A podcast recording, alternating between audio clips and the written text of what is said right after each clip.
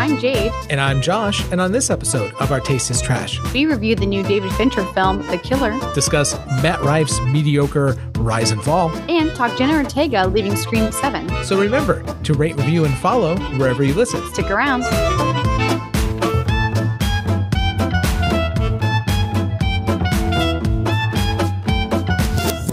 Let's all go to the lobby. Let's all go to the lobby. Let's all go to the lobby to get ourselves a treat.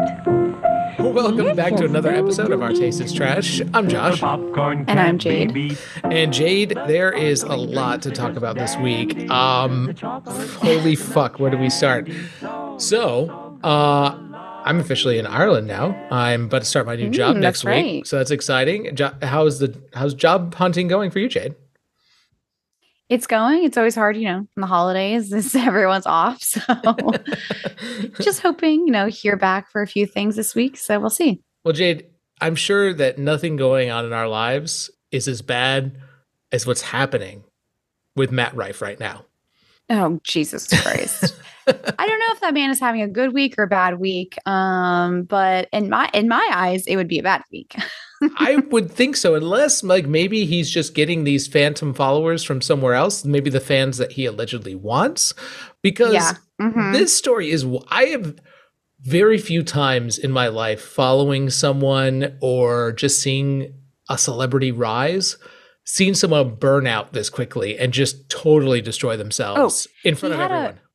meteoric rise and a meteoric fall. Like it was, this is like going to be talked about for, I think, a while because like he came up so quickly through social media. You know, he talks about he'd been trying to get into comedy world for like what, like 10, 15 years. You know, About 10 years. on- yeah. Yeah, I think Yeah, it's about 10 he was He's been on- on a couple things.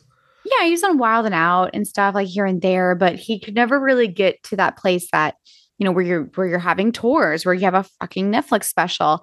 And he started posting his stuff on TikTok. He got really big on TikTok. And I remember and that's where I knew him from because like I never really Same, watched a lot of his stuff. I, but like I I knew would- Matt Rife because that, but but I want to be clear on something really quick. The only stuff he Right. showed on TikTok was his crowd, crowd work. work. He almost never showed his stand up, which I remember seeing a clip like when they announced his tour, and it wasn't good. And I was like, maybe that's just like in my mind, I'm just going, maybe that's his early stuff. Maybe he's gotten so much better since then. You know, maybe this new tour is. I don't even know, like, because so the thing is, is like when he, you know, he's doing his stuff on TikTok, and I've seen a couple of his like crowd work stand ups on TikTok, and was all right. To me, though, I was, you know, I didn't judge that based on his comedy because I was like, well, that's his crowd work. You know what I mean? So I'm like, I don't, I don't know. He could be, his jokes could be really funny, but I don't know. Um, and I, I didn't even see clips or anything of the special. I just all of a sudden saw a special released on TikTok or uh, on Netflix, and I was like, oh, he has like a whole special now. And because I'd heard, you know, again on on social media, he was this really funny guy. He was really popular. So I was like, all right, I'll, I'll, I'll give it a try. Check it out. Like, why not? Josh, holy fucking shit. So I watched it the day it was released because, you know, a little Oh, that's wild. hands. because Um, I feel like I well, had been talking. I feel like I'd been talking about this guy Jade, and I was like, "Oh, I'm gonna watch this." Because I No. think I, I remember weeks and weeks ago, I was like, "Jade, have you heard of this comedian like Matt Rife?" And you were kind of like, "I don't think so." Like, Well, like, yeah, no, like, well, so uh, I mean, obviously, a little more time on my hands, whatever. So, anyways, the day was released, I watched it, and I mean, within 10, 15 minutes, I had to shut it off. I was literally like, is it, and it was funny because I'm like, is it just me? Like, am I the one that was like offended? Am I just the one that thinks he's not funny? But like, Josh, this is a universal I- experience. This is apparently a so- universal experience. yeah so the thing is is like after i watched this and i was like this is like not fucking funny um immediately of course the first thing i do is i go to social media and i'm like is anyone talking about this and sure Everyone. enough dude everyone's talking about it and everyone's rubbing on a new fucking asshole as they should and what's funny to me though josh is everything that everyone is talking about primarily comes from like the first 15 minutes of the stand-up special and i was like so we were all in the same boat Yes. that that was about as much as we could stand and before immediately knowing that this guy was trash. And for those who don't, who maybe aren't as kept up on what it is, within these first 10 to 15 minutes, he immediately makes a domestic violence joke. Um, basically says he wants to kill women for liking crystals and astrology. Um, and then also talks about a gross joke that his grandpa made about how he used to fuck Rosa Parks, but in the front of the bus or back of the bus. It was bad. It was bad. Like, and, and also they're just old jokes. Like, this shit is tired, man. People have been telling dumb, shitty jokes like this. Dumb, racist, decades. sexist jokes since Yes. the beginning of television. Like, really? Yeah. Beginning of movies. And I'm like, yeah, no, he has no original take. And that's the thing is comedy, I feel like it has to be personal. Like each comedian brings something personal to the stage with the jokes that they tell, right? It's about their experiences through life and where they kind of see those little pinpoints to to, to make humor out of it. And there's definitely dark comedy. I enjoy co- dark comedy. I know you do. I I watch stand-up artists that have made some dark jokes. I'm like, ooh, but also fucking funny. I think both of us can agree that George Carlin might be one of the best comedians that's ever been, at least in the modern era. Yeah. George Carlin made dark, crazy jokes. He made flat out rape jokes like George Carlin did. But you know what? He was smart, insightful, and funny. And you know what he didn't do in any of his jokes? He didn't step on or kick the people that were already down. He didn't make fun of women just for being Yes. women. You know what I mean? but If he like was also made it clever exactly like just clever about it a hundred percent. But like guys one of his jo- one of matt rife's jokes was literally like he's like oh, going to a restaurant and the hostess had a black eye and he's like and then he's like oh and then my buddy was like why don't you just put her in the kitchen this is the face of your restaurant and he and then matt rife was like but then i told him well uh, obviously she's not good in the kitchen that's why she has a black eye and i'm like what No. what are we like 12 year olds on fucking call of duty like what are we you know Jay, this is where I knew the special was doomed. So I'm going to admit right now, I have not even watched it myself. I have, though, through TikTok, probably seen the first 10 minutes because of people breaking down how bad it is. And, th- and this is men and women. And especially as it surrounds the domestic violence joke, like, I'm not going to, you, I think you covered it very well. Like, it's a tired, not only is it not smart and intelligent, but one, it's just dishes women for no reason. And Mhm. it's not creative or funny. But the other thing that is amazing, and this is how I knew Matt Rife, his flame is just burning out. People have studied this special, Jade. Like I have watched Oh. people do fucking break when there are they people could doing write essays on this there when the when like there are certain people on TikTok and on the internet who just love to take little bits and just fucking hammer home like research bits of this stuff. I Mhm. saw a woman talking about and comparing the audio samples of the laughter in the special and she goes It's bad. I am 99% sure all of this is laugh track because she goes Josh. you look she was like showing Watch the audience. She was watching the audience. She's like, no one is laughing. Josh. no one is reacting. No one is clapping. There is clapping. So- there is laughter. And she goes, this sounds like a laugh track. And she goes, Yeah. yes. She goes, look at when the laughter comes in. He like basically says nothing. He's like, oh, this chick had a black eye. People just start laughing. And she goes, who? It's not Who's even funny yet. It's not even funny. There's no way people are laughing at that. So that was one of the things that I noticed too, like while watching, because I was like, does the audience find this funny? And I'm looking at did. like, no, and I'm watching, and as I was watching, like you know, like when you laugh, like it's kind of a full body thing. Like your head goes back a little bit, maybe your shoulders go up and down, right?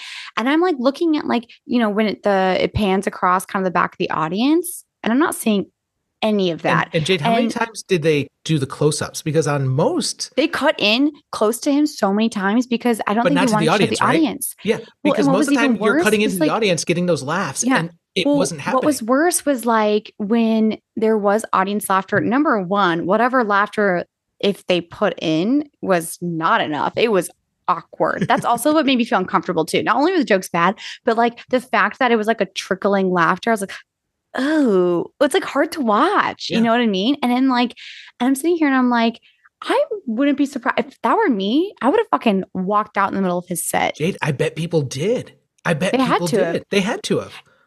And what would have been funnier, Josh, is if you would have said something about me walking out. I guarantee you, I would have roasted him and made a funnier joke than he ever could in his entire life. Because, like, You know the other thing too about this that I was just thinking about. This is probably his world tour material. This is probably It the stuff is, he's doing night after night. yeah, what you do in a special is all of your material that you've worked on. That's probably what he's touring with. You know what I mean? Like, and that's and it's pretty common for a lot of uh comedians to do that. Well, but like, But usually, correct me if I'm wrong here, Jade, because I I love just like understanding the process. what I how I understand it is you're supposed to do your touring and then you compile all the like you said the best of the best And jokes then you do the your special. special and then you go and work on material for the next show you might do some stand up here or there That's exactly it. Yeah. It's like this is also backwards. Like I, it's what that's why everyone's also like it's wild. He got a Netflix special so quick. Like Yes. you don't get a film special this soon in your career, especially before you've done a world tour. and who is greenlighting this like who watched this at netflix i don't have to watch the whole hour to know that it's bad i know it's bad because Oh i God. You know what? I'm gonna give a platform to. I want to see a Netflix special of Mateo Lane. Okay, he is fucking hilarious. He's on a world tour right now. Um, I will watch him anytime he comes up on my TikTok. Like he's so fucking funny. And guess what? He doesn't have to make a single joke at the expense of women and like in a in a derogatory manner. And the jokes that even even the jokes that are, you know what I mean, like a little bit more like racy or controversial. Again, still well done. Still Yeah, well done. And I've heard, you know, it's funny about jokes like that. And I, I kind of alluded to it, but I, I believe it was an interview with Bo Burnham, and he, I'm going to paraphrase him, but he basically calls out the fact like there was someone who asked him about cancel culture one time, and he basically, in a nice way, said he doesn't really believe in it because he's like most of these jokes that you're talking about, or most of these comedians who have made these jokes, he goes, it's not even that. It's the material. It's that the material they're using is tired.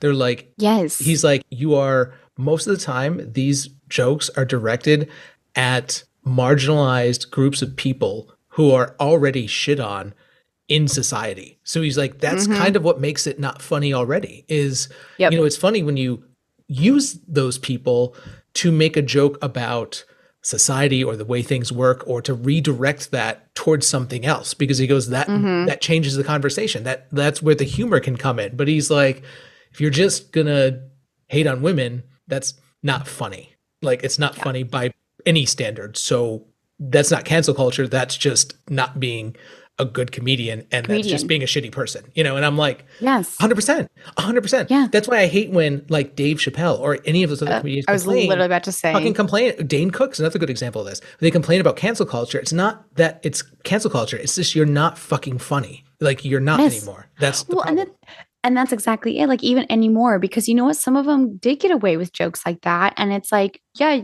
the reason why you said that then is because you made it funny. Then now you're lazy, and now you're just recycling the same You- shit, you know what I- and everyone's tired of hearing it. A thousand percent. You, you know what I feel like has happened here? I feel like Matt Rife thought he was Daniel Tosh. Like his mannerisms really remind me of. I don't even someone like who- Daniel Tosh's stand up. Like, But like, I think we can both admit Daniel Tosh is a better comedian than Matt Rife.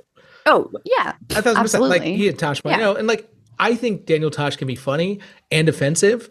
He has plenty of offensive jokes. I was just watching one the other day. It popped up on my feed about 9-11. It's incredibly just in like he basically makes this joke Yeah. about how he was talking about how essentially what happened in 9-11 was worth one tower, but not two. He's like, it's worth one, not two. like, like, and that's the it thing. was just that's so the thing. Is like it was yeah, is you terrible can and take hilarious. something that is tragic, right? That was Yeah. horrible for so many people, but at the same time, like you can make light of it because it's not necessarily making fun of the the deaths of the people. You're making fun of the politi- the politics of it, right? Like the policies. Think about think about Pete Davidson. He's made a career about talking about his dad and jokes about his dad dying in 9/11.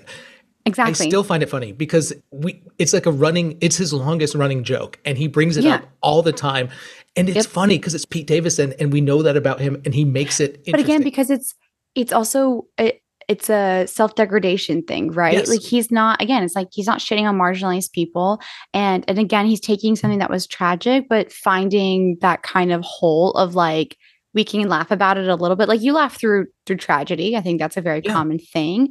But God, Matt, right? He literally at one point he was like, um, when he's talking about like astrology, and he's like, "Oh, ladies, you can't blame everything on on Mercury or whatever on a planet that's like nine million miles away. Leave the planets alone," and all this other bullshit. And then at one point after that, he goes, "If if I was like, I will fucking murder you if you bring that shit up," and I was like, "Ew." Sorry, It's- that's not a joke. No. That's just a threat. just Like, what are we? Like, what are you talking about? Like, murder? was crazy. You're saying you're going to murder a woman for talking about the fucking planets? Jesus What's crazy Christ. about this whole thing too is that not only not only is this just terrible for him, like I mean, I heard someone say I've never seen someone fumble a twenty-five million dollar bag, which is apparently what his special and uh, world tour is worth. But you know, he's just alienating a huge part of his audience. Like the reason that he became so popular was because a large segment of his audience were women because Yeah. that's who he pandered to in his crowd work. Like Yep. that's that's what drew me to him as well because I was like, oh, and like and then the guy's attractive looking guy, and he's like had this little bit of a bro thing, but he Oh made God. fun of himself a little bit. So like you Yeah. would kind of be like, oh, this is kind of interesting. He would talk to attractive women during his sets, and he would make little jokes, and you're like, oh, this crowd work is kind of funny. So in I think most people's mind who only knew him from TikTok, you're going, oh, this is a decent guy. I think he aligns with kind of my way of thinking, but not hearing his actual stand up, you go, who the fuck? Like, and this is over. Like, I don't think, I think if I had, if I had tickets or most people who think like me or think like you, Jade, had tickets to his upcoming show, you're fucking getting rid of that. Like, you're not going. You're either not going or you're trying to get your money back and saying, fuck this shit. Like, I'm not. Oh, gonna do this. a hundred Yeah. percent. Yeah. By the way, just to talk about his looks, the fact that he in the beginning would say, like, no one takes me seriously as a comedian because I'm too attractive. And I'm like, baby boy, um, you paid to look like Oh, that. did. like, oh my God. I found so I again, I knew nothing about this man prior to his comedy special, but thank God for the internet because they have told me his life story and also the photos of him pre-surgery. I mean, wild. He had no the chin. man, Zero. yeah, he got that either through fillers, surgery, or some people said it's possible that um, severe amounts of like testosterone and steroids can actually cause that like divine, like the really defined jawline. And then of course he got veneers. That was a big one. Um, he definitely has had some sort of filler or something in his cheeks too to create more of that like cut face look. Anyways, it's just I will just say. I will say that whoever did his surgery did a damn good job because a lot of people, I mean, He's get very fucked up shit. pretty. Yeah. You know what I mean? Like he But- looks pretty, but I- just one last thing. Uh, I just ironic that his special is called Natural Selection because I Oh. think he's gonna get fucking. Josh, We're never gonna hear his name again. the title of his of his special is the funniest thing he's ever fucking done. Yes. Yeah. Natural Selection. Hilarious. He's gonna get Yep. executed by the same community where he He's been popular. naturally selected yeah. Yep. to be removed. Goodbye. Yeah. Oh nice Oh my owning Matt Rife. Well, going on to more controversial news, the one of our favorite series, Jade, I think is dying slowly before us because we were so excited for the requels, the slash reboots of what could have been in Scream Seven. And we're never going to get it because it doesn't Yeah. matter what happens now. It's not going to be as good as it could have been. And this all Yep. started with is it Barrera? Is it Melissa- Michelle? Melissa- Michelle? Melissa Barrera. Melissa Barrera. She. Let, us talk about some of her. Let's talk about some of her tweets because she or Instagram. She posted some content Mhm. that was very pro-Palestinian, and then was immediately fired by Spyglass Cinema and canceled off of the project. So, what exactly Yep. did she say or post that got her fired? So she posted to her Instagram stories, and the first the first one just says, "I too come from a colonized country. Palestine will be free." And then she left a quote: "They tried to bury us. They didn't know we were seeds." Um, and she just followed it up with like basically saying like, "Please don't believe like the media. Like right now, they're they're only showing us like atrocity, like." Things that are happening to Israel, but they're not showing you things that are happening to Palestine. And basically she's just saying like stay informed and like make sure you, you do all your research right? So that you can understand what's happening. Um and that was it. And pa- apparently spyglass and paramount plus decided that was enough to fire her from the scream 7 um and from the So- scream franchise. Here's here's something that they posted. So in response to that, which to me sounds pretty tame, there have been a lot of outspoken people on both sides of this, but I mean that statement itself seems very tame compared to some of the things being said.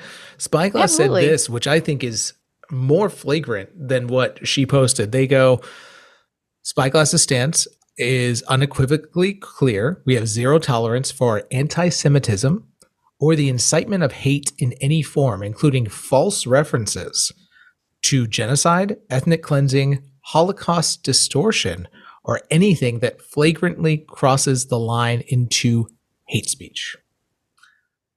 This is insane. Like this, which is wild this because is nothing of, of what she said, you know, No, falls like within it- that. it's absolutely wild because you know, and I think the problem here is for the first time in years, because I've I've been following I think the Palestinian story for the last two years now on TikTok. Like there's several creators that I follow that talk about life in Gaza, that talk about life in the West Bank and show what's going on the ground there. Like you see the everyday things, the stuff that you don't see anywhere else. And I'm not saying that you can just trust everything you see online, but it's a very different narrative than what's going on.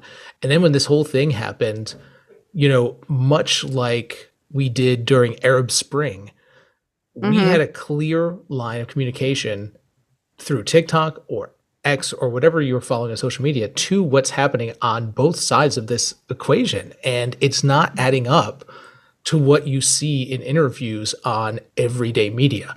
You know, like Mhm. it's and I think that's the difference now today in what you're seeing when you're seeing these, you know, families crying because their house got bombed or a hospital got bombed. Like I remember this one this one story that just killed me was there was just this video of this man in Palestine who was digging through the rubble of this apartment building and you could hear one of his sons yelling underneath the rubble.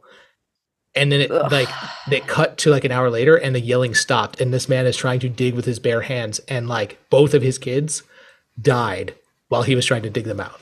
Like no, it's no, I crazy. can't. So I mean, but what what I what I can't stand about this whole argument is that you are not allowed as an American to criticize Zionists without being called anti-Semitic.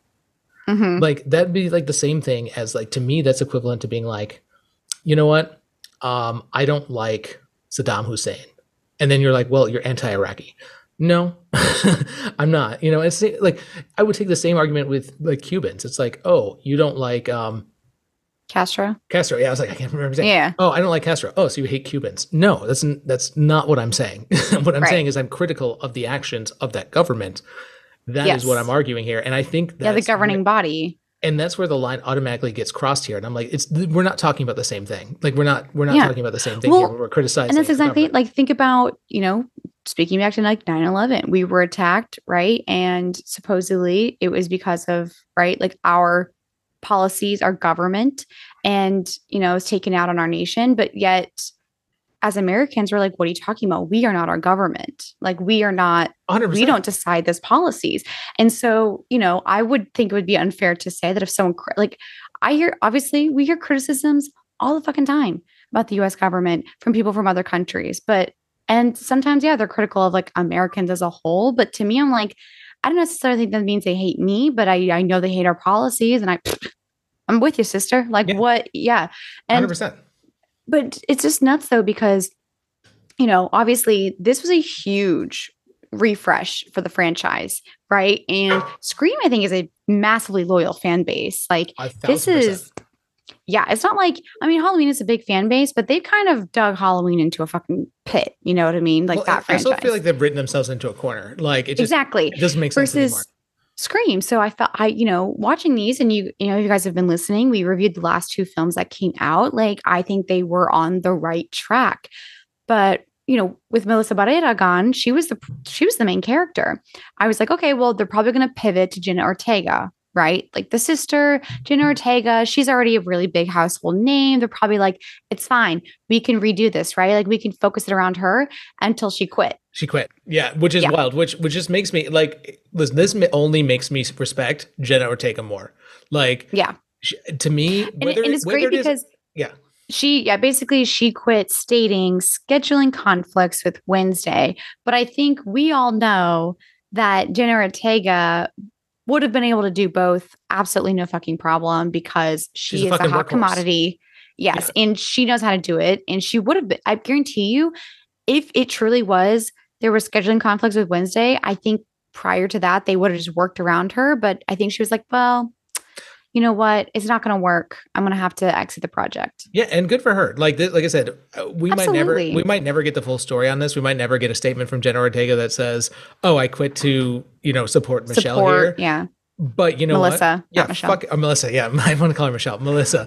Yeah, but I mean, good for her. Like, fuck that. Yeah. Fuck Scream. Like, it doesn't even make me want to watch the movie now. Like, if you're going to get rid of people for saying something Oh. like that, it's not like they came out and said the Holocaust wasn't real. You know what I mean? Like, that's a completely, we're in a completely different ballgame there.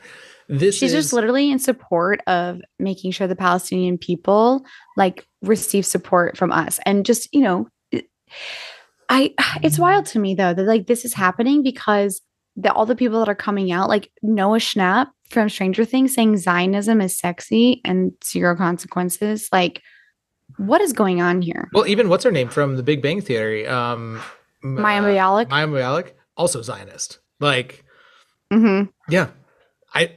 I, I don't hate them because they're Jewish. I hate them because they're fucking Zionist. Like, and fuck them. Like, you know what I mean? Like, Yeah, because they basically support the genocide of an entire group of people, which Apartheid. is fucking nuts. literal apartheid. Yeah, considering what happened during the Holocaust, I, I, I can't. No. It's like I can't. But what I do know, Jade, is fuck Scream Seven. I will not be going to see that because it's going to be trash, and I'm gonna I'm gonna bet right here that it might not even get made in 2025. It might get pushed out thing. indefinitely. Supposedly, they were trying to get Naomi or Naomi. Oh my God, Neve Campbell, um, back as the primary character again because she, the only reason she wasn't even in the last ones is because they didn't want to pay her enough. Um, and so I wonder if at this Just point they're up like some salary. Yeah. they just freed up some salary. I think they're playing two money. salaries, so you know maybe we'll pay you. So we'll see. Yeah, but I'm not excited about it, which is a, a bummer. But you know what I am excited about, Jade? Speaking of, really quick, uh, I did find out Wednesday, speaking of Jenna Ortega, Mm-hmm. is going to be shooting somewhere here in Ireland. Ooh, Yeah, so like they shot they shot most of that. Oh, I if I can find out where it is. So apparently they did most of the shooting in Romania last time for season one. Mm, This season's mhm. going to be in Ireland, but we don't know where yet. So Well, I'm sure they'll have to that is. do casting calls for extras. So I'm sure you could probably. I'm hoping. I'm hoping. Well, if it's in Dublin, I will make every effort to go and do something. You're like, I will sit in a coffee shop in the background, please, God. Absolutely. I can drink coffee. what are your skills? I can drink coffee. I can eat. Um, I can walk. I can. I could say watermelon bubblegum. Yep. Whatever you need. Yeah. Whatever. I'm Yeah. I'm here I for got you. it. I I can. I I might not be able to speak clearly to Jenna Ortega, but I'll try. Like if I really need. I, you would never get a speaking role. like, "Ah, ah." I would try. I would be say something. I'd hear something. I'd like say a thing. And be like, who who the fuck said that? Who Who's speaking? Who's speaking? Who's talking? You Which get the you? fuck out. Get out. You're gone. No, no, no. I, I had this idea. I don't give a fuck. I don't. No, I do not care. Get out. Yeah.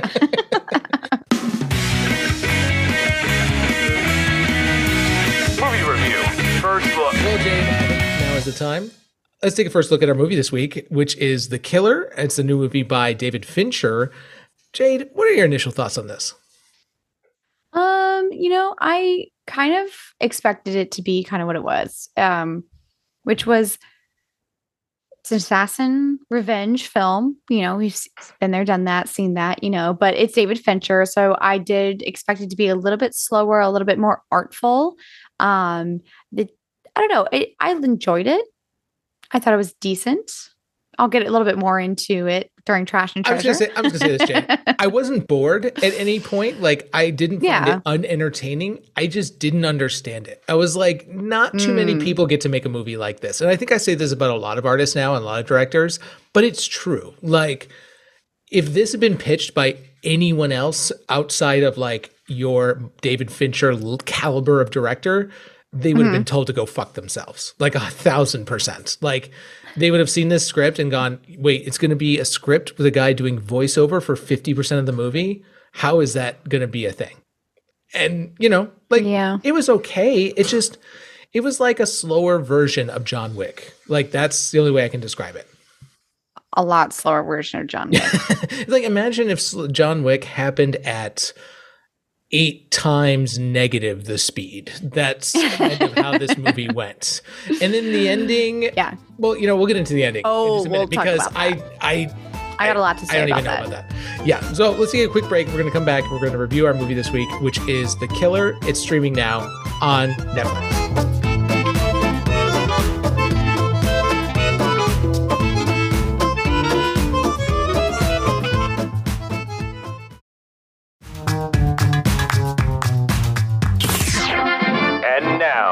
feature presentation.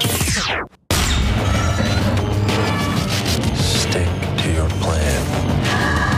Trust no one. Stick to the plan. Forbid empathy. Stick to the plan. Anticipate. Don't improvise. Our movie this week is The Killer. It's streaming now on Netflix. It is directed by David Fincher, and the screenplay is by Andrew Kevin Walker. This is David Fincher's and Andrew Walker's uh, first collaboration since Seven, apparently, is where they worked together last. Hmm. Yeah, the other interesting thing is this I think we've mentioned this before, but this Mhm. film is also based on a graphic novel by Alex Nolent and Luc Jacamon. I, uh, Jacamon, I think is how you I say that. Yeah. Um, it's also called The Killer, uh, and apparently David Fincher has given interviews that he's wanted to make this for years. Uh, this it was uh, like 20 years. He's been something trying like to make that. He's this been trying to make this, which I guess this new deal that he has with Netflix is the perfect excuse to Yeah. Do one of his passion projects. Uh, this film also stars Michael Fassbender, which I mean, if you don't know who that is, you should. He's been in movies like Steve Jobs, uh, He's Magneto. Magneto, X-Men. X Men First Alien. Class. Yep, he's in Prometheus, uh, which I think is one of my favorite roles of his. Uh, and then we Mhm. have, of course, which she's not enough of this film. We have Tilda Swinton in this, who's in Snowpiercer, Michael Clayton, The French Connection, Constantine. I mean, everything. She's been everything. Uh, and then also, just as low key, just to me- mention Charles Parnell, who is in things like, you know, Spiderhead, something we've inter- we've done here on reviewed here on the Mhm. show, and Mission Impossible: Dead Reckoning, and also the very uh, some people like it. Top Gun Maverick was also in that. So many people keep trying to tell me that movie is good. It's not good. Jade, I feel like it's a conspiracy. Like I It don't is. understand. I can't. I don't. I don't get it. Are are they paid? Are they being paid? I, I think Tom Cruise has individually paid people that we know and that everyone knows who doesn't like the movie to convince them the movie's good. Like I, I'm Yes. pretty sure that's how it works. Yeah. Absolutely. I wouldn't be surprised. He's just going around going, Okay, your friend didn't like the movie. Here's some money, tell them it's good. And you're Yeah. like, sign an NDA. And you're like, I Great. yeah, yeah. I'm convinced it's how it's happening. Like it's like Yeah. Scientology. You don't you don't know how you get there, but eventually you just But it- you're there. Yeah. exactly. Um, Jade, for those who don't know what this movie is about, uh, can you just give us a brief uh, description from the old uh, IMDb? Yes. After a fatal near miss, an assassin battles his employers and himself on an international manhunt he insists isn't personal. Yeah, I mean, I guess that's the movie. Um, yeah, it's kind of what Mm, I happens. guess. Yeah, Yeah. it's kind of what happens in the movie. Uh, let's start with let's start with the good. I'm feeling positive right now. Let's start Okay, with okay. what we enjoyed about this movie. And if you don't mind, I'm going to hop right out here and say, Sure. I actually really enjoyed the soundtrack. I'm, I mean, I feel like Oh, because it- it's all the Smiths? It's all the Smiths. Like, I feel like as someone who went to college in the early 2000s, you were required to like the Smiths. Like, that was just a thing that yeah. everyone our age discovered the Smiths in the early 2000s, even though they had been around forever. Oh, yeah. It was like Yeah. that kind of resurgence of like it is like English kind of punk rock bands. It's like that You know- whole era of like You know what? You know what kicked that off? I think for most people, what uh Garden State. yeah.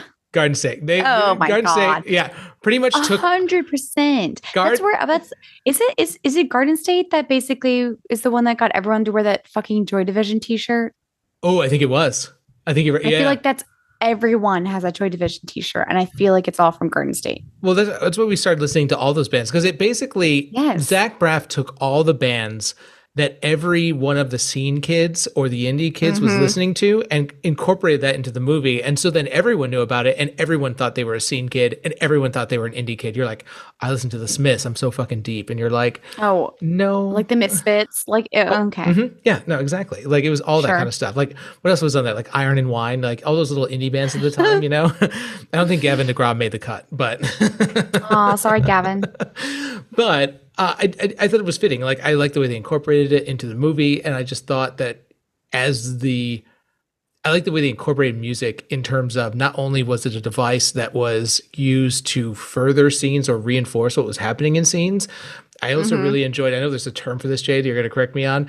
There's even a point where the killer is like listening to the Smiths, and then you know like takes it out as or like stops the music as he's about to like do an assassination. And I'm like, oh, this is great. yeah, it's it's diegetic and like Diegetic. diegetic sound. Yes, yeah. exactly. Mhm. Which is great. Like I, I love those kind of devices. So that- I love when people do that. Yeah, it, it, I thought it was a fun device. But what about you, Jade? What'd you find that was treasure about this film?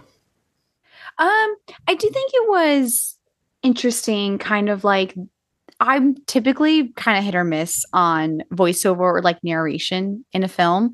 Um, but I think even though I know you kind of crapped on a little bit earlier, like uh the narration, it was, I think, interesting to get inside his head because really his character doesn't interact with people that much. That's kind of the point of his job is he's by himself and he studies people and things and then he's just kind of from afar watching until he's ready to go for the kill. So there's not really meant to be a ton of dialogue. So I feel like this was a way of getting inside of his head a little bit about who is this man and kind of what is his thought process a little bit. And I think actually for quotes, most of the quotes that I have are from his voiceovers, like his narration. Like, because again, it's not Well, like anyone speaks that much. It's 50% of the movie is that. Which I- I'll walk back my statement a little bit, Jade. I don't think that this movie would have been successful with the dialogue if it had not been the caliber of actor of Michael Fassbender.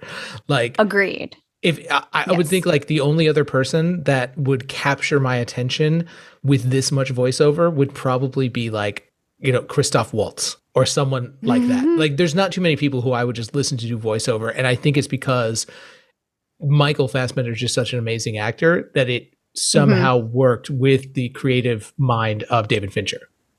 Yeah, I think it was the combination of his performance because you have to think every time it's being narrated, it's just shots of him being quiet, doing little things, you know? So it's like he has to kind of almost in those scenes think about what his character is going to be saying on screen and then embody that. Um, as well as just the cadence of his narration, I think was really great, especially for, you know, an Irishman doing a very neutral American accent. Um, but I think he did a great job. Um, so yeah, I that was a that was a kind of a treasure for me. It was a, it was a good point. Well, Jade, Anything else for you? I don't, I don't, I don't really think so. I mean, I, like I said, I, I wasn't ever bored. So I, I will say that I thought it was well edited. There wasn't a point where, you know, we Mhm. talked a lot in the last couple of, I feel like, episodes where we have watched films and going, man, there could have been a cut here. Like, Mhm. I think two hours is fine. Could they have made it Yeah. shorter? Maybe. Like, yeah, but I didn't really have any like- problems with how the story flowed together. yeah, absolutely. I think it just a, a secondary little treasure for me would just be that I did enjoy the fact that they didn't get hung up on. Sometimes, you know, when films are kind of like there, there has to be some sort of snappy dialogue or interesting interaction or moment between characters.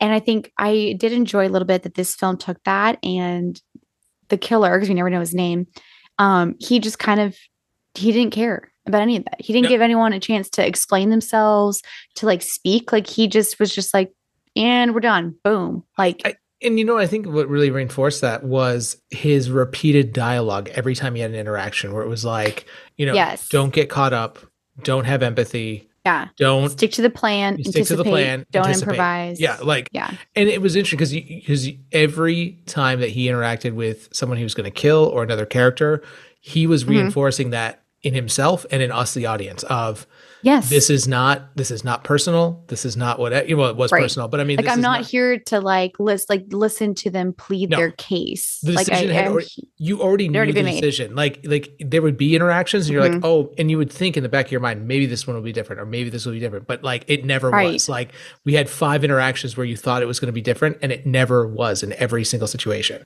And exactly. yeah, yeah, exactly. Like, and I will put that in treasure because there's even instances where like minor characters get killed where you go, oh, that's kind of sad. Like I feel bad for like that secretary, and you're like, oh, maybe Mhm. he is going to let her go. Nope. Like, n- nope, she's also dead. Like right when you thought that was going to happen, dead, and you're like, holy Dead. shit. Okay. Yeah. I guess that's with Tilda Swinton's character when she like slips and she's like, "Would you help a girl up?" Boom, headshot, and Not even a then you Yeah. realize when he kicks her over, she has a knife in her hand, and Yep. you're like, "Yeah, it's, he, he does it for a reason." yeah. uh, Yep. Exactly. Uh, what was trash, Jade? Um, I think for me, and and I think you could probably agree with me on this, is the plot was just a little too confusing and convoluted for something that should honestly be really simple. Like something over assassin, like assassin's revenge plots are done time and time again. We've seen this a hundred million times. but the reason why it's so enjoyable Reeves is has made part of his career on Yeah, exactly that. alone. but like you know like it's it's the reason why i think people still return to it is because it's not about making this the most interesting thing. It's about watching someone be an incredible killer. I mean truly it's just it's you're there for the action right? You're not here for the plot. Um but i think for this it was like what made the plot so confusing is so he misses the mark and then all of a sudden he goes home to his wife in the Dominican Republic and she's been attacked by two other assassins. And then he basically decides to go after the people who attack her. But then you find out that it was because he missed the mark. And so people were sent after his wife. And you're like, why his wife and not him? Um, and then in the end, he gets all the way to who he who he blames, which is the client who had asked for the hit. He gets all the way there, and then the client's like, "I didn't know what was going to happen. They didn't tell me. They just said, "Hey, um, since the guy that you hired to kill is alive, do you want us to clean the trail?" And he's like, "Yeah." And he goes, "And I didn't know what that entailed." He goes, "I didn't, I didn't know anything about it." And he's like, "Okay," and just fucking leaves him, and then goes back to the Dominican Republic with his wife. And I was like. So what was the fucking point of everything? What was the point of it all? And, and that's it. Like the ending is unsatisfying because you go, you're watching this entire movie and kind of going, what was this all for? And maybe that is part of the point they want to leave us with, but like it's just, I think that's where I think it wasn't until the end of the movie that I really started questioning the entire plot and and the entire story overall because I started thinking even okay, so let's let's just break this down here, right? Like he's part of some assassins network. He's going to mm-hmm. kill a guy, which we never really know why. That's fine. He's killing them because of whatever. Could be money. Well, it's a Politics. job. It doesn't matter. Yeah, Yeah. doesn't matter. That's fine. He misses, and then we know there are consequences, and we're like, okay, and and really from that point on, the movie could have gone anywhere, and we still could have gotten the same or a better result. What I don't understand is, you know, I don't know. Like we have Matt Damon. I'm thinking of like movies like you know what is the movie with Matt Damon where he's the the CIA CIA spy that like fucking breaks off. John, his name's John. Bourne-. Bourne Identity? Yeah, Jason Bourne. Yeah, yeah. Jason Bourne, we have John Wick. A lot of these different assassination super soldier stories, like you said, you have the same type of storyline. You have a guy that Yeah. either goes rogue or a guy that fucks up, and there are consequences. What, Mm-hmm. But what usually happens is that the consequences are for the individual. They are for the person who fucked up. So, like Yes. for me, what would have made more sense here is if he had flown home to the DR and been like, Mm-hmm. "Hey, baby, you know, honey, we got to get the fuck out of here. Like, Mm-hmm. I fucked up. This went south. We got to go." And then they get attacked. She gets fucked up or gets killed. Right. And then we have revenge story. That makes way more sense. What doesn't make sense Exactly. is because not only Jade did they fuck up his house and fuck up his wife slash girlfriend, whatever she was, but one, they didn't kill her, which to me didn't make sense. I was like, okay, why did they even get sent there as assassins if they didn't kill her? Maybe she fucked that up. Right. Whatever. Well, no, Okay. no, no. Supposedly she got away. They were going to kill her, Okay. but she jumped out of a, a window, which is why she got so fucked up. And then she went into the woods and the jungle. fine. Okay, so fine. So that's fine. I don't. Yeah. That's not even the part that bothered me. The part that bothered me was that they're having a con- he's having a conversation. Michael Michael Fassbender is having a conversation with the lawyer, who's the guy that is in charge of the network, and he goes, Yes. "Oh yeah, why did you ever go home? Because we knew you weren't going to be there." And I'm like, "Wait, Yeah. why? Then why were you sending assassins after? Like, how would that have made Like, why situ- his how- wife? how would that have been an insurance policy? Like to go, oh, you know what? The result of this is we're going to kill your family. Like, and you're like, okay, but that doesn't. Now I'm just a person with nothing to lose, so Ex- I'm going to come kill all of you. Like, Yeah. it doesn't make any sense. And not only that, but I always, but I also thought it was weird that the end game was the client when really it was his boss, the lawyer, who was to blame the whole time. So, like, when he gets all the way to the client and lets him go, I'm like, okay, well, well, what would have been smarter is if we went to the lawyer last. So it should have been like he gets the information about who the assassins were. Like he figures who the assassins are, goes after them, and then each time he kills one, they give him more information. And then he gets to the client, and the client then tells him, I didn't know what was going to happen. This was your boss's decision. And then it should have been like, oh, okay. Well, he- now I have yeah. to go fucking kill him. And then he could put the pieces he's the together from yeah, he could put the pieces together from the Exactly. client and from the two assassins and go, oh, this all makes sense now. It's definitely him. You're right, and then that caps it off, and that's the end. Right. But instead, he just let this billionaire go. And, and what kills me is it, this is a billionaire who hired an assassin to kill another man. Right. And basically, by just flippantly saying, yeah, I'll take the insurance policy, gets, you know, his wife almost killed. So lets him go, but kills the taxi driver who did literally nothing but drive people. I guy I Um, felt bad for. I felt bad for that guy too. I felt bad for him. Kills the secretary who like is kind of adjacently part of it, but like she's not the one making the decisions. The lawyer is. Um, and like the assassins, whatever. But like that was wild to me. I was like, so that motherfucker gets to live, but not the taxi driver? Yeah. That man who did nothing to no one? hmm That was that was crazy to me. Yeah, no, Crazy. I mean, those those are the things that bothered me. I think the most in the, in this movie. But Jade, Yeah. is there any any difference of opinion in our next question? Who had the best performance? Because it's Michael Fassbender. Like he makes Michael this whole movie. Yeah, Yeah. makes this whole movie. I mean, Like, like everyone else did a good job, but also it's like everyone else is in the movie for 10 minutes. So even even Tilda Swinton. Like I was like, man, she's very wasted in this film. Like You know, completely wasted and they 10 put her in the forefront they're like and tilda swinton is in it so you're thinking there's got to be this whole back and forth like maybe he's she's the one that he's chasing no she shows It's up. like- I looked at it, Jade. She shows up at like 91 minutes out of a two-hour movie. She shows up at 90 And she's like, there for, like, minutes. 10 minutes they have like a dinner and then he kills her Oh, best conversation though of the entire movie. Happens oh between the two of them. absolutely the Yeah. best conversation It's the best. but at least we got a, a real fucking fight with the guy from florida that was great Yeah, which again, I think would have been better if it had been like the lawyer fight at the end. That would have been better to have Yes. as the final, you know, cap. it should have been like the it's like final boss Yeah. as whatever it's, it's Yeah. fine Um, there are a couple good quotes in this. Jay, do you have any uh, quotes from this uh, film that stood out to you? Yeah. Um this is kind of like right off the top, um, which I feel like this quote alone explains the whole film. Um, when he's talking about being an assassin, he goes, If you're unable to endure boredom, this job is not for you. I was like, Yeah, because it fucking doesn't do anything for hours. No, no, it's so true. Uh, I had one. It was. Uh, I'm trying to find it here. It was so funny. The. Oh, I got it. He goes. So my whole persona basically is of a German tourist that I once saw, and he's talking about his disguise for this particular hit, and he goes, and he's in Paris, so he goes. No one wants to interact with a German tourist. Parisians avoid them like the rest of the world avoids street mimes, and I'm like, why? Why is that so That was funny? So fucking funny. I wrote Yeah. that down too. I was literally dying. Yeah. Um so good. Um, I loved this one personally that says, of all the lies told by the US military complex, my favorite is that sleep deprivation does not qualify as torture. And I was like, dude, a thousand percent.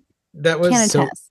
Also, I just like this one because of Florida. Like he's in St. Petersburg for one of the hits, and Oh he's God. watching these two guys just like fuck around, and he's like, "Ah, the Sunshine State. Where else can you find so many like-minded individuals outside a penitentiary? Hope they're not planning a sleepover. like he's just like it's it's just so fucking funny. Oh, that was so accurate to me. Um, I also loved that uh, he. This is when.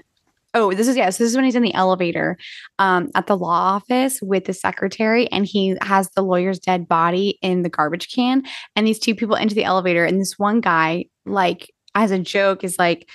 Need help getting rid of the body, and then like the secretary just like uncontrollably laughs, and I actually thought that was so fucking funny because that is like those, you know, those like dumbass fucking quips that people will say to you about shit. Like, you know, if your credit card doesn't swipe and they're like, oh, it's free then, right? Like, Yeah. it's just dumb shit. But like the fact that he said that and like there was a dead body, is like, oh, that's clever. I, love, that. I love how like the secretary in that scene would also be me, where she's like, I've been like. She's like, down. yeah, like even though she's like under duress, but at the same time, she was like, she couldn't help but the irony of the fucking situation. I would have laughed so hard. Uh, I also like this one where he's uh, talking about getting to the billionaire's house. He goes, Who needs a Trojan horse when you've got Postmates? Because everything's airtight to the billionaire wants Densuke watermelon. Oh my god, I said that too. He's just like, yeah, like everything's Fort Knox until a billionaire once. Yeah, like and it's so true. it is so like true. it was it's actually hilarious to me how much like he was like trying to like plan and do all this stuff to get in and then like you just turn around and there'd just be the, the easiest fucking way to get into a place because basically someone's like not paying attention or doesn't care. Holding a bag of food now is the new carrying a ladder. Like if you're carrying a bag of food and have anything that looks remote, like in a cell phone in your hand, I'm going to assume that you are some kind of delivery driver, and I will just let you in anywhere. Like I'll be like, oh yeah, come right in. Hundred Like, percent. Well, yeah. that's how he got into the lawyer's building. Is he literally just had a garbage can with a recycling sticker on it, Yep. and he drew a recycling thing on like a pocket protector, and Yeah. that's it. And I was like, all right, he belongs here. Belongs here. Whatever. Yeah. Well, Jade, anything uh, else you want to add before we uh, give our rating here on this film?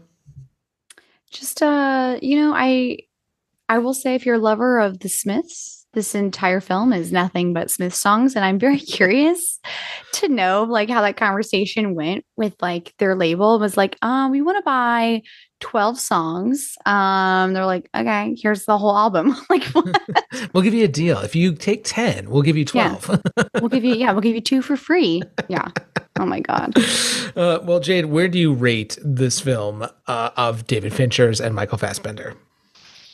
this is a shelf for me. Like it's not wasn't bad enough, I think, to be trash. Like again, I still enjoyed it. I was still able to watch it thoroughly. I think there's some moments that um are definitely admirable. If you're a fan of film, I think too, like you will appreciate it a lot more. I think if you're an everyday watcher and you're just looking for something entertaining, it's probably not going to capture your attention. You know what I mean? Like I, I think it's just one of those that it's more for I think the film nerds than it is for your your average viewer. I feel the same way about this movie as I have since all of David Fincher's films since The Girl with the Dragon Tattoo. Mm, It's good. It's just not great. Like, I don't think that David Fincher is the same director that he was when he was doing movies like, I'll even include Zodiac in this, you know, Panic Room, like Fight Club, Fight Club. like Seven, like, Seven, you know, mhm. like I, you know, I even enjoyed The Curious Case of Benjamin Button. Like, I thought that was oh, a I love that movie. But I mean, after The Girl with the Dragon Tattoo, we have movies like Gone Girl, which I didn't think was a great movie. We have Ma- I you love, love, Gone, Girl? What the fuck are you talking, I- Josh? listen, every woman I know loves Gone Girl. look, I'm sure the book is great. I just, th- it's not my thing. Like, I, I just don't think it's. Hey, I'll put Gone Girl in the shelf category. I'm definitely not putting it in the treasure. Like, it's not. But like, it's at least a gem. What the fuck? I don't know about that. This is shocking. It's because Josh hates women. Yo, uh, look, look, don't Matt Rife me here on my own podcast, okay? Excuse me. I'm just saying. I- Go Um, ask your wife what she thinks of Gone Girl. She loves it. I'll, I'll ask her, but I, I don't know about that actually. But oh, Mank. Okay, so we'll take Gone Girl up. But I mean, look Okay, at look at Mank. Mank? Look at yeah, Yeah, not great. You know what I mean? Mank, and you know, I don't know. I just don't get it. This to me is in the same category. This is a shelf. Like he's a great director. He makes a decent Mhm. movie. I just don't. It's not anything I want to return to. Like I'll go watch Fight Club right now. I'll watch Seven right now. I mean, I would turn on The Curious Case of Benjamin Button or even Panic Room. I loved Panic Room when it came out. I Oh, thought it was fucking Room. genius. Like it's a great Yeah. movie. This seems to me, you know what this seems to me, Jade? It's just Hmm. more director garbage that's being shoveled onto Netflix because there's no oversight. I am thoroughly convinced there is no oversight for anything That's that's, exactly what it is because you know David Fincher has a contract with Netflix to basically make four films for that for them. Um, one of them was Mank, and now we have The Killer. And I think basically Netflix is like he is a you know respected director, like he's done all these great things. Like this is going to be good for us, right? Because he's going to make these award winning movies. And then I think they quickly realize like with no oversight that you know, passion projects are great, but that doesn't mean that's getting you the audience. And they But- need the viewers, they need the audience. They've been doing it for years. Like The Irishman Yeah. with Scorsese. Is it a terrible movie? No, it's just four hours and I'll never watch it again. It's okay. It just could have used some editing. And But that's what I'm saying. It's like I think it's because they're just they give so much trust in these directors because they're in a, a spot where they want the recognition. They want the viewership. And I think they're just kind of like, hey, you're a big name. Like, come do what you do. And when you give these directors carte blanche, Yeah. like, you know, you're, you, you're going to get a passion project. You're going to This- get something that This isn't is for everyone. to me, it's like this is what A24 would be if it didn't have any type of producing, executive producing team like overseeing the projects. Like, you know, that isn't like A24 is, I think, the pinnacle of what it means to let people or let filmmakers have their passion projects. Like, it's good mm-hmm. stuff that's obviously been looked over, reviewed, and been like, yes, let's greenlit this and let's do it the best that we can. Netflix just seems mm-hmm. like, oh, here are some elements. Let's throw them in a fucking mixing bowl and hope that whatever comes out on the other end, good enough. Sounds Yeah. great. That sounds great. I throw it on streaming. It doesn't matter. It, it almost seems to me like they go, it doesn't matter. It's streaming. It's two hours of content. It's great. It'll make people tune in. Great. Next project. You know? Right. Yeah. But anyway, Agreed. well, you know, that was our review of The Killer. It's streaming now on Netflix. I mean, it's all right. Go watch it if you like David Fincher. Stick to your plan. Never yield an advantage. Stick to the plan. Fight only the battle you're paid to fight. Ask yourself, what's in it for me? Stick to the plan. Empathy, weakness, vulnerability. This is what it takes if you want to succeed. Simple. And once again, our movie this week was The Killer. It's streaming now on Netflix. It's uh it's okay. Yeah. All right. Yeah.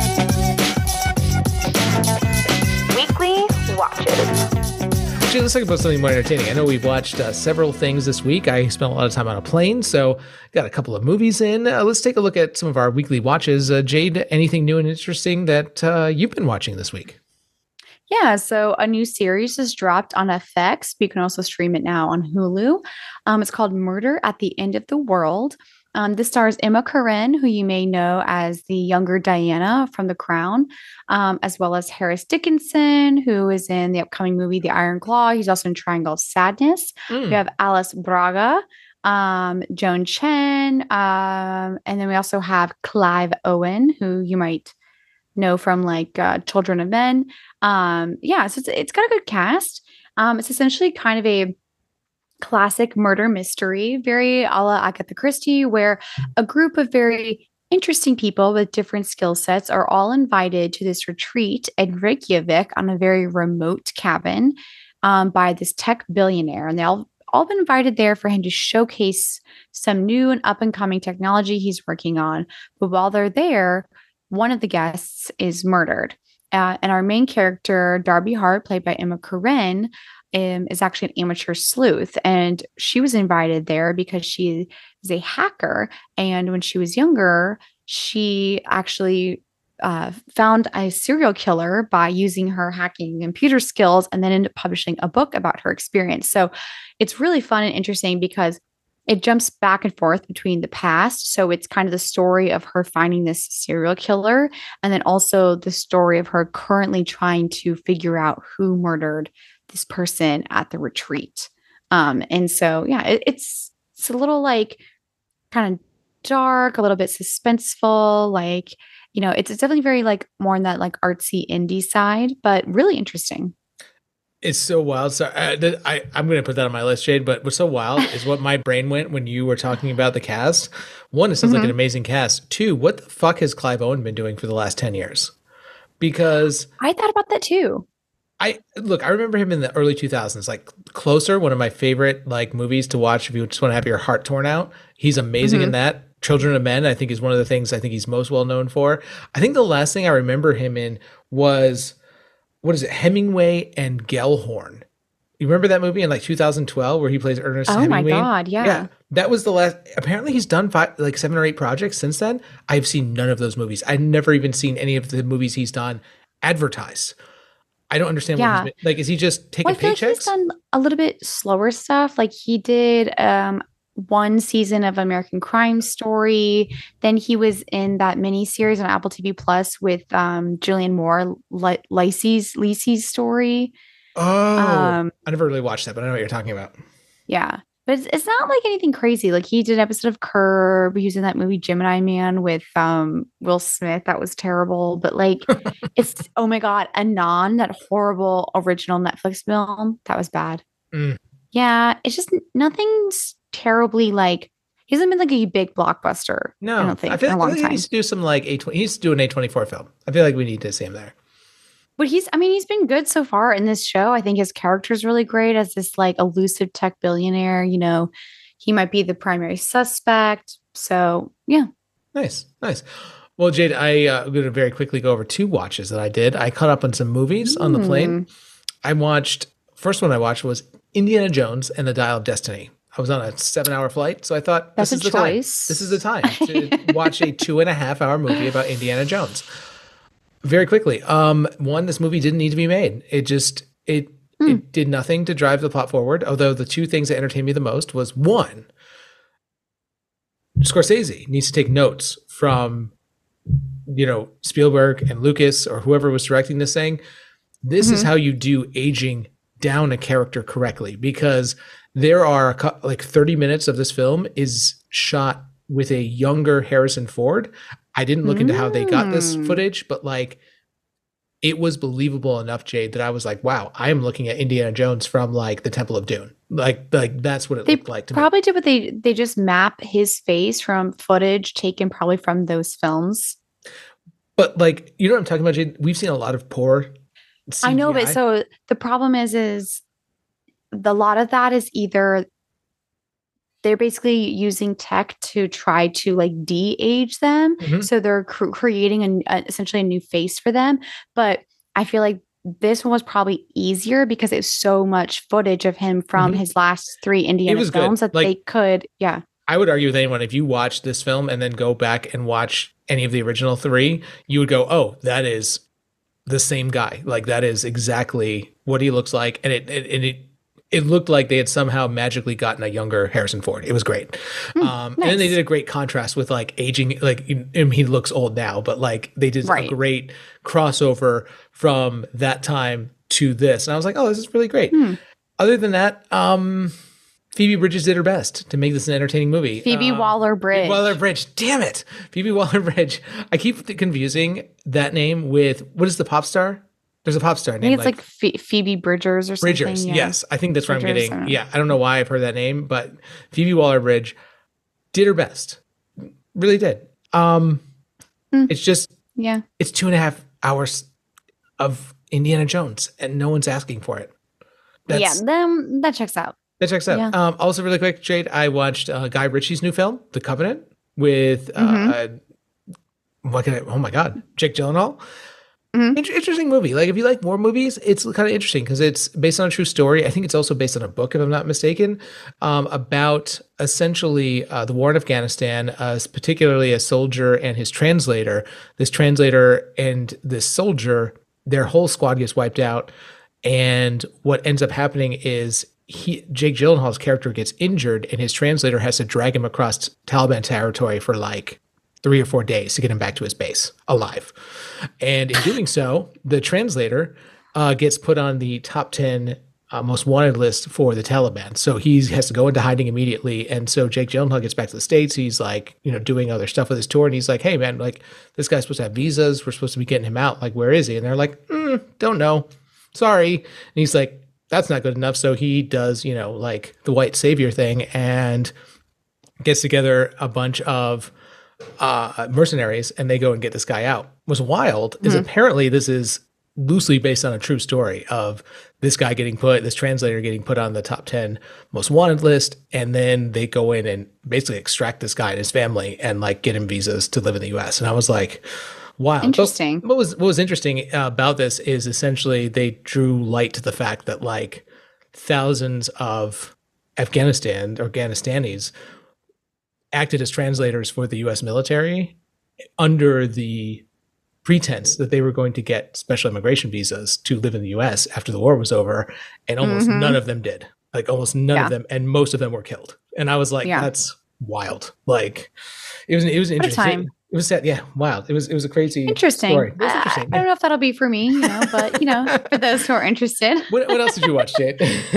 Um, so I watched a, a couple different movies uh, this week. I watched Exorcist Believers. So this is kind of a almost Yeah. direct sequel from the original Exorcist film. Yes, this um brings in the the actress who played the mother in the original Exorcist, but she's in it for all of like two seconds, which bothered me because they heavily advertised her as if she was going to be like a primary character. She wasn't.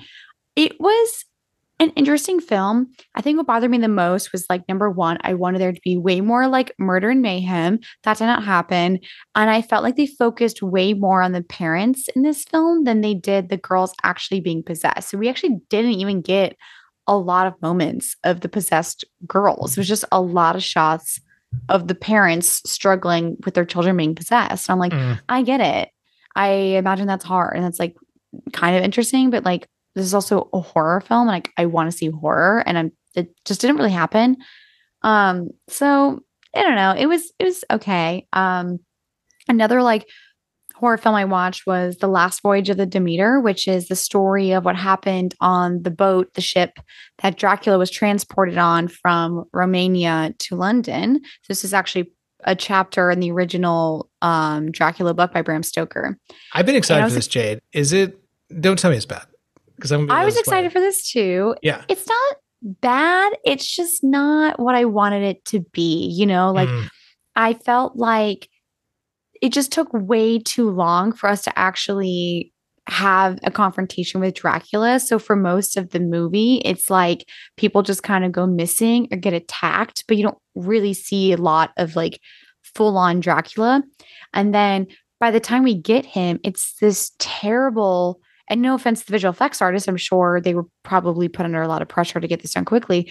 The terrible CGI.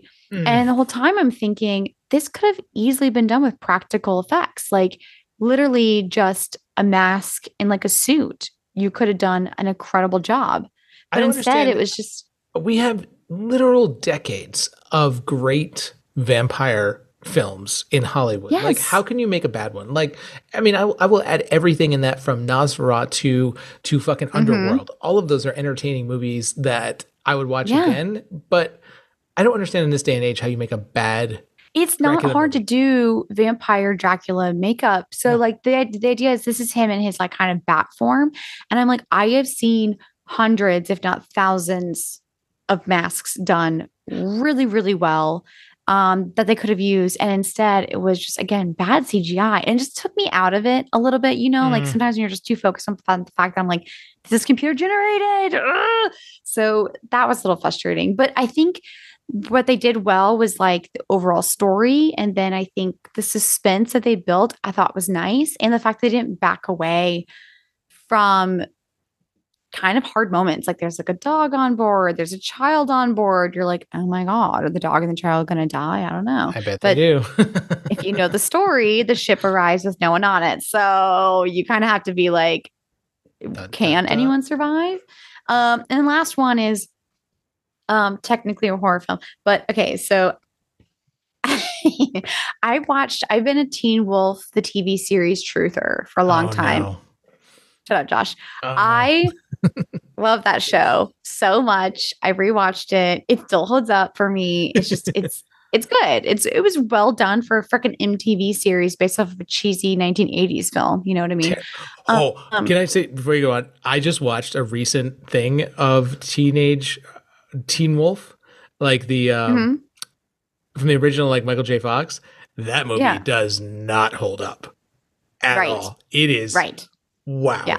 Shocking how wild. cringe it is. Wild. hmm So yeah, they when they made the, the TV series off of it, I actually think they did a really good job of kind of upscaling it. Plus, the one of the I think it was the one of the writers, creators, or directors of the show had also done Buffy. So Teen Wolf is very much it feels like Buffy. There's all these other magical creatures. They're drawn to this one place, right? Like it's Beacon Hills because it's literally a beacon. Um.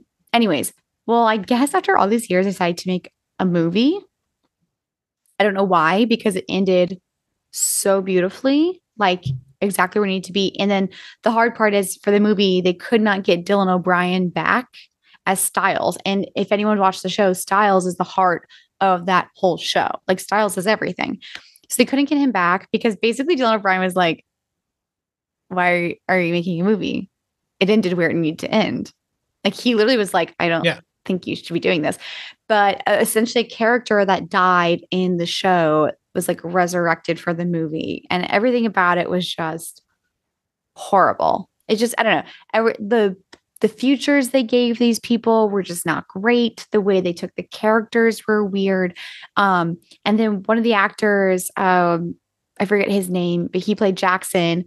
Um, I, I think completely forgot who the hell his character was in the show because the way he acts in the movie, I'm like, that is not Jackson. Jackson in the show was a jockey bro psychopath. And all of a sudden he comes back as this like sassy, understanding guy. And I was like, but yet he's also a Kanima and he killed like a ton of people. So I'm like, I don't know. I don't know. It was just, oh, Josh, so much of it was bad. I was so mad. So, like, literally, the intro of the show, the way that we reintroduce the characters is like um, Tyler Posey's character, Scott McCall, who's like the, the main character, he's the teen wolf. And he's a full grown adult now. And he's like, there's like a collapsing building and firefighters, and there's a girl and her and a dog that's like stuck in one of the buildings. The firefighters can get to her. And Deaton, by the way, who is a vet, I don't know why he's there. They're like, well, we can't get to the girl because the dog is really aggressive. And I'm like, what? Take a couple dog bites. Like, who fucking cares? I'm like, or bring it, if you're a vet, bring a tranquilizer gun. No, they bring Scott McCall and they're like, we call him the alpha, which is like a joke because he's the, he's actually is an alpha um because he's a werewolf Yeah. and he like jumps down no equipment no protective equipment nothing even the firefighters like you're gonna go in without like a helmet at least and they're like no he's got it. And like the building keeps colla- he basically uses alpha powers to like submit the dog and the building's collapsing and he's like using his werewolf strength to like push the walls out of the way as he's like turning and then the, they get the girl and the dog out and he just like jumps out as it collapses and they're like wow he's so good. I'm like what? I, what? What?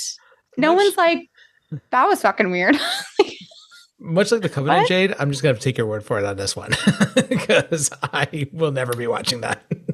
no as you shouldn't um honestly if you guys are teen wolf fans the movie not worth it it almost kind of just in my mind i kind of have to like block it out as like not being part of the universe like i Just be can't like, this is not canon. Just be like, it's not, canon. It's Yeah. not. It's Yep. bad. Yep. So skip it is my recommendation.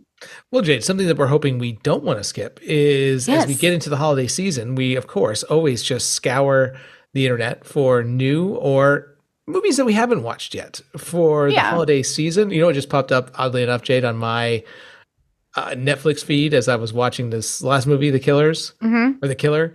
Is shit. Now I can't remember what the name of it is. Remember the Lindsay Lohan movie?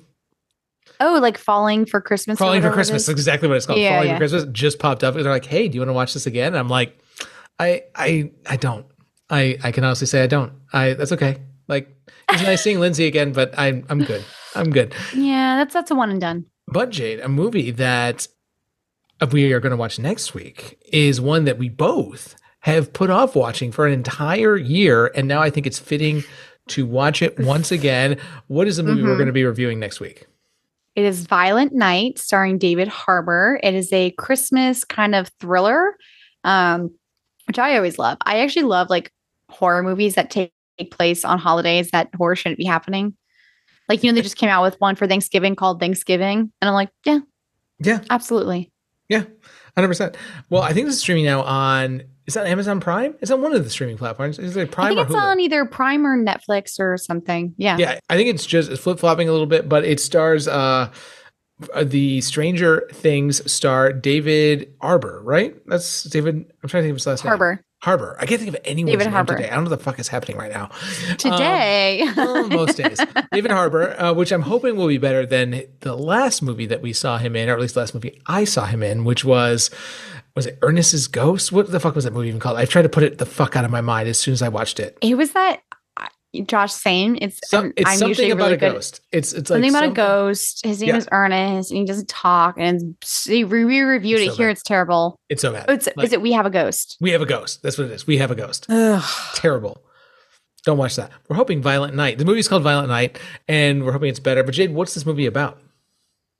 Um, it is about a group of mercenaries that break into a rich family home um, only to on christmas eve or christmas day whatever only to find out that they um, have to battle someone aka santa I jam in like that. That's the premise. That's the kind of assassin plot that I want to hear about. Like oh I, I don't absolutely. need much backstory. It's just some guys. There's some bad guys. They come in to kick ass, but you know who's there to stop them? Fucking Santa Claus, and he's Like grungy Oh. santa I smoking a cigarette is what I'm hoping. Like just coming Oh. in. Yeah, absolutely I want to see him definitely kill someone with like an reindeer or a reindeer antler. That's what I want to see. Like him just. oh yeah. yes a thousand mean, percent Come on.